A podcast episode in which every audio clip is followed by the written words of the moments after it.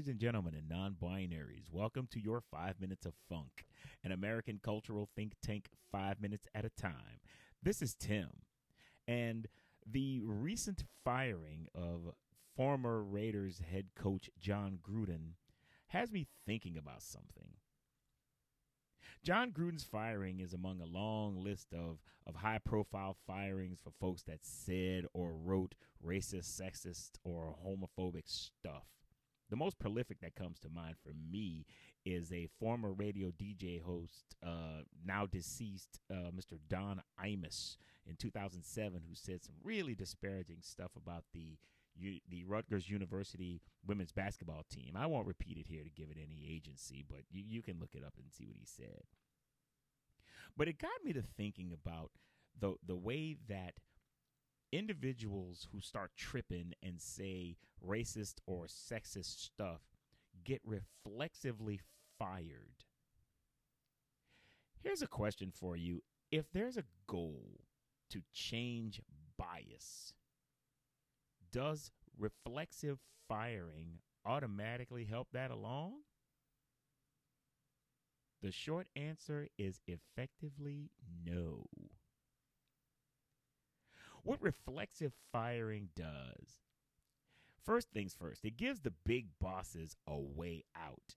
The big bosses that enabled that type of behavior in the first place, that that hired those individuals, that that probably heard these bits and pieces of racist and sexist stuff all along. Once it reaches a tipping point, they're able to relieve themselves of that person's presence and then be able to tell the rest of the world, well, uh, I fired him. I've done all I can do. But what that does is it allows those big bosses to escape hard questions. You know, how did you allow that individual to not only come on your bankrolls, but also to act in this manner in the first place?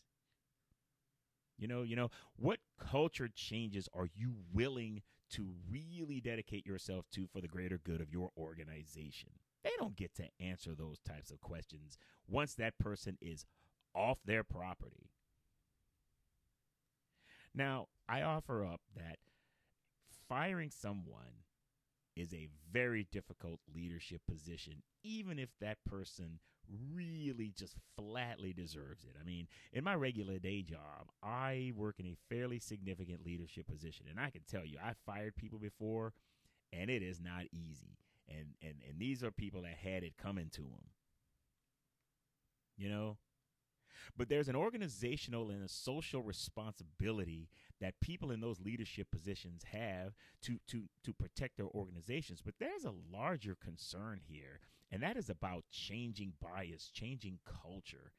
And, you know, it's a hard sell to say that firing someone really works to that aim. Consider this. Unless an individual's name is Strom Thurmond or David Duke or pre-paralysis George Wallace, no one ever cops to being a flat-out racist. Never do. It's always kind of like Jon Gruden said, where he said, I don't have a racial bone in my body. Yes, but your words were racist, and you, Mister Gruden, and people like that are in a position to have to not just atone for it.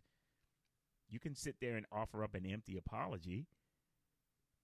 But what, they re- what it really requires is a change, not just in your behavior, but in a culture. And you're really not going to watch that evolution happen by firing them just reflexively. Now, granted, if an individual is just a cancer to the organization and a leader in that pos- it, it, that has that decision to make about firing them has to weigh whether or not that individual can effectively recover and be effective in that position to be able to continue. Now, that's a hard choice to make, and, and, and I wouldn't purport to sit here and say that firing them is flat out wrong if there's no recovery for it.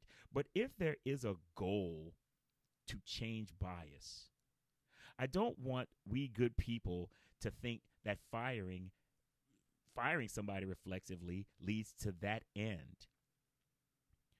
What is probably more effective is to make that person work their ass off for redemption and, a, and resistance. presumption of our respect. That is the piece that really is important from a social perspective. Ladies and gentlemen and non-binaries, this has been your five minutes of funk. Check out the Twitter feed at five M of F one for your recommendations, suggestions, bitches, moans, and gripes.